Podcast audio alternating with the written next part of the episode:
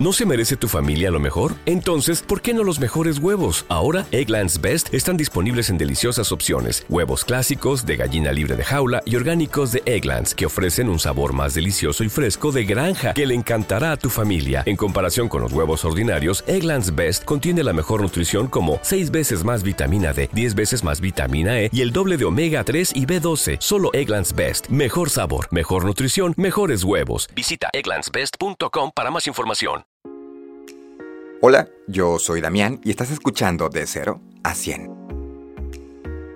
Tengo que pedir una disculpa por la ausencia y es que la verdad he tenido un par de problemas con mi servicio de hosting, pero ya estoy trabajando en eso, algunas cositas van a tener que cambiar y justamente ese es el tema del que vamos a hablar el día de hoy, de el cambio. Es un tema que está muy relacionado con la parte de las áreas de confort y antes que nada me gustaría que respondieras esta pregunta de una manera muy honesta, que la respondieras para ti mismo. ¿Alguna vez en tu vida le has tenido miedo al cambio?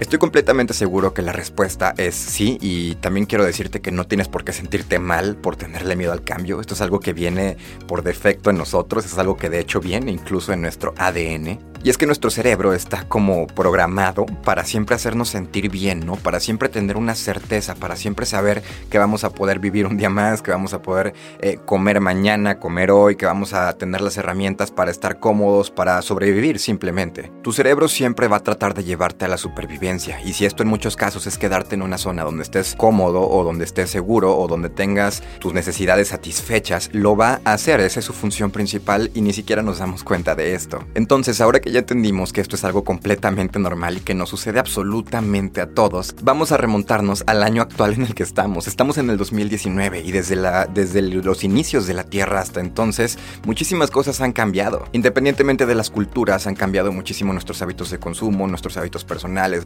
los medios en los cuales trabajamos. Eh, en general, todo ha estado cambiando y sobre todo yo creo que en esta última época o en estos últimos años se ha acelerado muchísimo ese cambio. El problema es que los seres humanos queremos seguir estando cómodos. Y entre más tiempo tardes en darte cuenta, las cosas se van a acelerar más. Voltea a ver tu alrededor. Todas las cosas, todo el tiempo están cambiando constantemente. Así que si de verdad no quieres quedarte atrás, piensa qué es lo peor que puede pasar y empieza a actuar, empieza a tomar acción y empieza a tomar decisiones que te lleven a cumplir los objetivos que has estado buscando durante mucho tiempo. Imagínate que mañana tienes que empezar a hacer un camino de mil kilómetros. Probablemente te vas a sentir angustiado porque seamos honestos, nunca has hecho un viaje de mil kilómetros. Pero cada viaje empieza dando un primer paso. Tú decides si vives angustiado porque sabes que tienes que recorrer un camino de mil kilómetros el día de mañana o si prefieres disfrutar del camino. Con todo y los tropiezos, las buenas y las malas experiencias, ¿qué tipo de persona eres? ¿Disfrutas el camino o te vives angustiado porque tienes que recorrer mil kilómetros? De hecho, algunas filosofías orientales están muy basadas en esto. Te dicen que la gente siempre está buscando el motivo de existir y la verdadera razón de nuestro existir, de la supervivencia de la humanidad,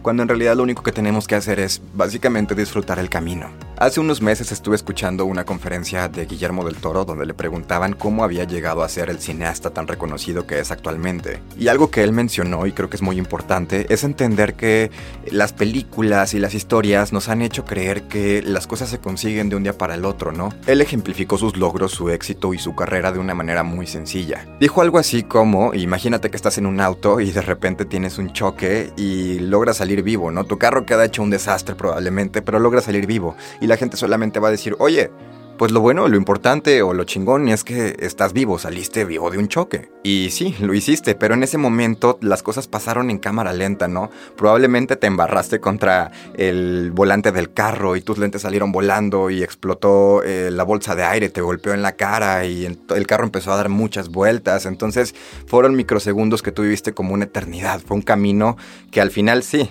estás vivo, pero tú y solamente tú sabes cómo lograste realmente llegar a estar vivo y sabes lo que te dolió llegar a estar vivo en ese momento, ¿no?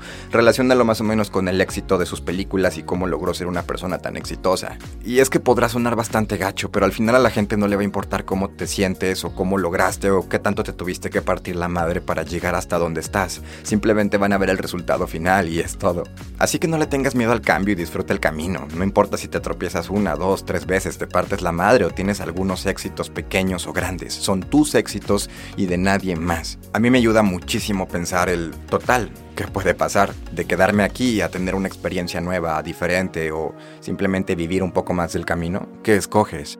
Por último, te voy a contar una anécdota sobre una empresa bastante exitosa dedicada al cine de animación y al entretenimiento digital. Estoy seguro que conoces la compañía Pixar, una compañía que actualmente es propiedad de Disney. Pixar es una empresa que además de hacer grandes innovaciones en la animación digital, en las películas y demás cosas, tiene un estilo de trabajo bastante creativo y bastante distinguido de cualquier compañía que se dedique a lo mismo, como DreamWorks en este caso que es su competencia. La historia de esta empresa es bastante interesante, la verdad es que yo me he clavado y me he leído un par de libros relacionados con esto. Y si quieres conocer un poco más, te recomiendo el libro de Pixar al cielo, mis años con Steve Jobs y cómo reinventamos la industria del cine por Lawrence Levi. Y para no hacerte el cuento más largo, Lawrence Levi, el escritor de este libro, era el director financiero de Pixar. Durante aproximadamente 10 años, Lawrence, eh, Steve Jobs y Ed Catmull trabajaron muchísimo para desarrollar esta empresa y para convertirla en una compañía grandísima. Y después de un camino bastante interesante y lleno de tropiezos, aventuras, experiencias y muchísimas cosas, Pixar fue vendida a Disney en el año 2006 por muchos millones de dólares. De hecho, para ese entonces fue uno de los tratos comerciales más grandes en la historia del cine en Estados Unidos y en el mundo.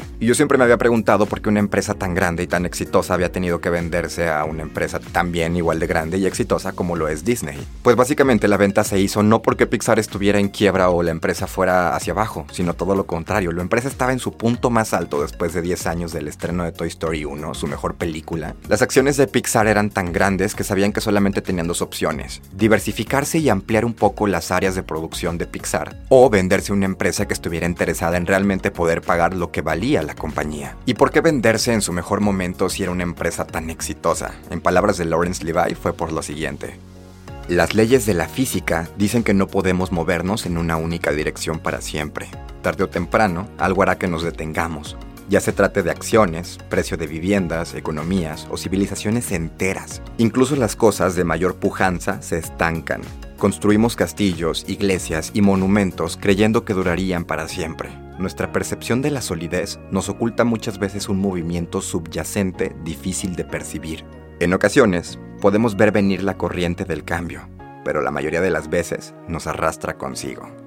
En conclusión, el cambio va a llegar a tu vida sí o sí, pero tú decides si formas parte de él o te quedas viendo cómo sucede a tu alrededor. Agárrale gusto al cambio, al final es lo mejor que puedes hacer. Yo soy Damián y estás escuchando De Cero a 100.